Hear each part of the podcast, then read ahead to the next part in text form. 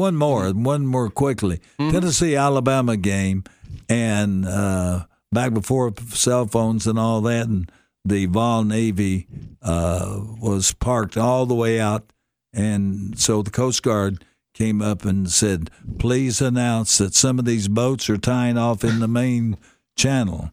And so, at about the third quarter of the game, is really good game between Tennessee and Alabama. Coast Guard comes back up there and they say, "Would you have asked the owner of the houseboat uh, number so and so and so and so please move their boat?" And still no response. Fourth quarter, he comes back up here and said, "Make this announcement." He said, "Put the houseboat and the number back on there." And tell him that he is tied up in the main channel and a tugboat is on the way and a barge.